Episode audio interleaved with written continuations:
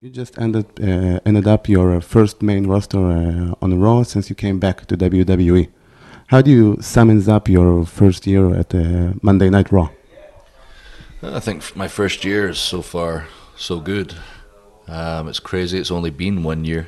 Yeah. it's went by like the the blink of an eye, and I've had a, a bunch of significant moments. Um, like teaming with Dolph Ziggler, we were tag team champions, and he won the Intercontinental title, which was basically both of us were Intercontinental champion because I was helping him so much.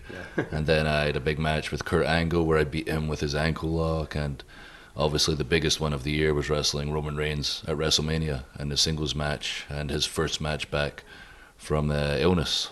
So now my goal to cap it all off is win the Money in the Bank contract on Sunday. Uh, in my mind, uh, you and Roman Reigns are the next big stars uh, in the next couple of years of uh, WWE. And uh, of course, you had your feud uh, leading to WrestleMania.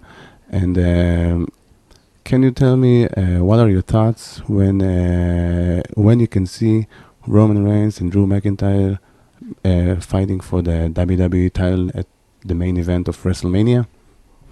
Yeah, 100%. I appreciate you saying that, but. Um, you know, WrestleMania, we got to see a little bit of what we could do together. And last week on Raw, I think everybody saw a little bit more because we're two big physical guys and uh, we're not afraid to, to hit each other or take a hit. And I think last week's match was even better than our WrestleMania match. And like you say, I think in future we're just going to keep raising the bar and competing with each other because that's the kind of mentality we have. We have a friendly and sometimes unfriendly, competitive spirit in the locker room, which just uh, makes everybody bring their A game and put 150% in every time. And we're two guys that are willing to bring it all every single time. And when if the title is going to be on the line in the future, we're going to take it to a whole new level. Uh, you told us that uh, you and Roman, Roman Reigns are great friends. Can you take us back to the day when you found out when Romans had, uh, has leukemia? And uh, of course when he recovered from leukemia uh, what are your were your feelings? Uh, how did you react to this uh, to this news? Yeah i mean everybody was obviously shocked and upset. You know it's no longer roman reigns anymore. It's uh, obviously joe the the family man the the father and the husband.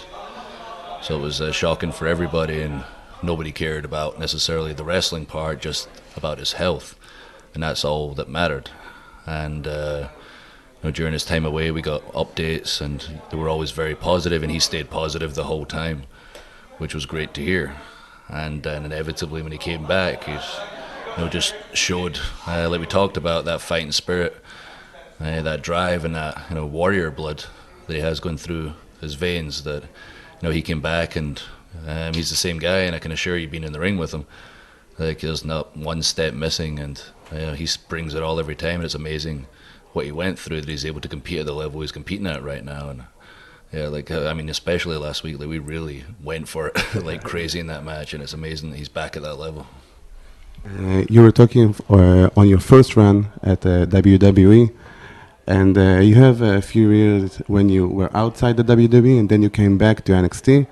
Uh, can you share your feelings on on the time when you were out of the WWE and what it meant to you when you came back to NXT and, of course, winning the NXT title?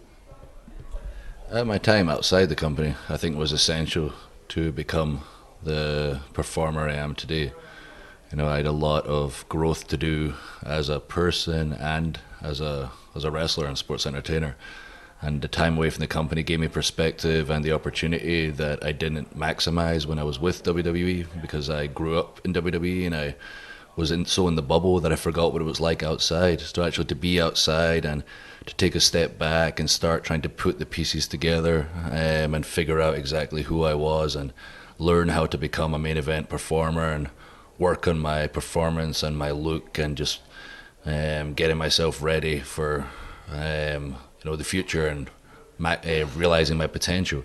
And I really got an opportunity to to help a lot of companies outside of WWE, but um, when I came to NXT, the time was right to come back to WWE. NXT was the right place to go because the fans know what's going on outside the company. They're very knowledgeable. They know who Drew McIntyre is these days when I returned. and uh, to be champion there really meant a lot to me, as I had the chance to to lead that brand, uh, to lead that locker room, and uh, unfortunately I lost the title because my bicep tore in a match. Um, but now I'm back on Raw and things are going the way they're meant to go, and soon enough I'll be Universal Champion.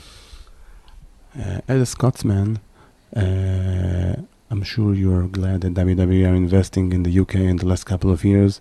Uh, can you tell me, as a guy who grew up in the UK and tried to fight uh, his way to be a wrestler, uh, can you tell us the difference between then and now? And uh, what are your thoughts on the WWE investment in the UK, the, in the UK as a promotion? I think it's great that we have a performance center now in the UK because when I started, there was nothing at all. I used to have to travel 12 hours on a train when I was 15 just to, to learn to wrestle. So it was very inconvenient to travel back and forth to go to school and try and do wrestling training as often excuse me as often as I could afford or as often as my mom or nana would uh, give me money and as often as I was off school. It was not easy and um, I couldn't imagine that there'd be a bunch of wrestling schools in the UK now that are reputable, but not only that, WWE would actually have a base in the UK with a performance centre where I could aspire to make it to, which now the UK talent can aspire to make it to the to the UK Performance Centre and inevitably get the opportunity on NXT UK. And then if they do well in NXT UK, they could go to NXT or to Raw or to SmackDown. The possibilities are endless. And I think it's awesome that it's all happening here in the UK. So you said uh, we talked about the NXT UK. Uh, can you put the spotlight uh, on uh, a couple of wrestlers from the NXT UK you think are uh, going to be the next big stars that could uh, could be on the WWE main roster in the next couple of years? I don't like to single people out. Makes me feel bad. Um, you can choose two. That's okay. all right. I, mean, I think I've said this one already because obviously the Pete Dunnes and Tyler Bates and the Mustache Mountains get the, the platform already in NXT, and I think Pete's been on Raw yeah. a couple of times. So I'll give a shout out to to Gallus, my my fellow Scotsman. They've got a, a, group there with Wolfgang and uh, Mark and Joe Coffey, guys I've known for years and travelled up and down the roads with. I've known Wolfgang since I took his first wrestling lesson about 16 years ago. Oh, wow. So hopefully they get the opportunity to do it on a even bigger stage than they are already, but they're representing the brand uh, very well right now. And of course, WWE have a lot of talents these days. Uh, which one of the Raw wrestlers uh, you would like to face in the next future, in the near future? Um, I mean, there's a few, but the number one guy who um, I keep missing over the years, um, like we passed like ships in the night, in Impact Wrestling, we passed like ships in the night, and the independent scene and promoters kept trying to organize the match, but for one reason or another, I could make it or he couldn't make it. And then when I came back to, to Raw, he was on SmackDown. Now we're both finally on Raw, and that would be AJ Styles. So I know, I don't think, I know we can have great matches, and I know uh, we can do some cool things together, and it's been years coming. So I'm looking forward to that. So, Drew, the last time uh, WWE were in Israel, it was 1994, and Bret Hart was the champion. Uh, so, can you tell me, uh, do you think uh, we can see WWE in the near future coming to Israel again uh, to perform in front of uh, the great crowd of Israel? WWE's global footprint is incredible. We basically go to any country where the fans want us there. And like been talking to yourself, and from what I hear, there is a demand for, for WWE um, in Israel and any country that wants us there. If the fans want us there, chances are we're going to show up eventually.